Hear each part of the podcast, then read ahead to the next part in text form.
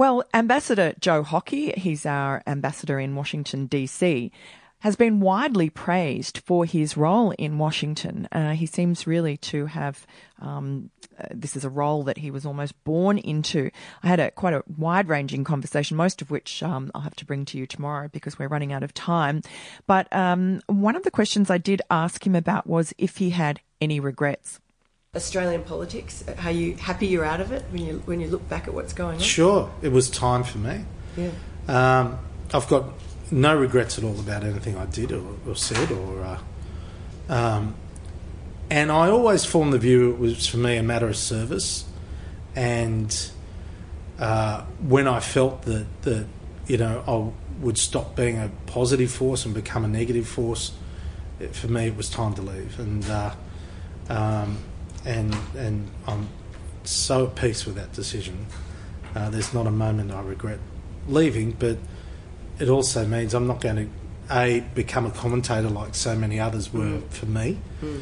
uh, which I never appreciated former politicians being commentators on current politics, and I'm not going to do that. Mm. And the second thing is let let let them get on with the job, and and and, and if you can help, great, but um, you know, don't live in yesterday. Get on with tomorrow. Yeah. That's a good good message for Tony Abbott, I think.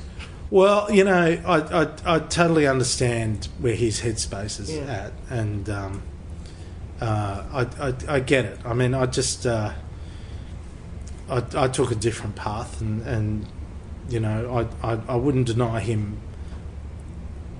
any feelings he has about events, uh, nor would I, I deny you know the colleagues the right to do whatever they choose to do. Mm. And when you are finished here, do, can you see yourself going back into politics? No. Or what's, what's the next stage? Oh, very private, Joe Hockey. Right, right. Would you stay here, do you think? Uh, well, we'll see. That'll be part of the private Joe Hockey. Yeah. News doesn't have to be boring. The Brits have given Prince Harry a new nickname after yet another tell all interview. Oh God, is it the Ginger Whinger?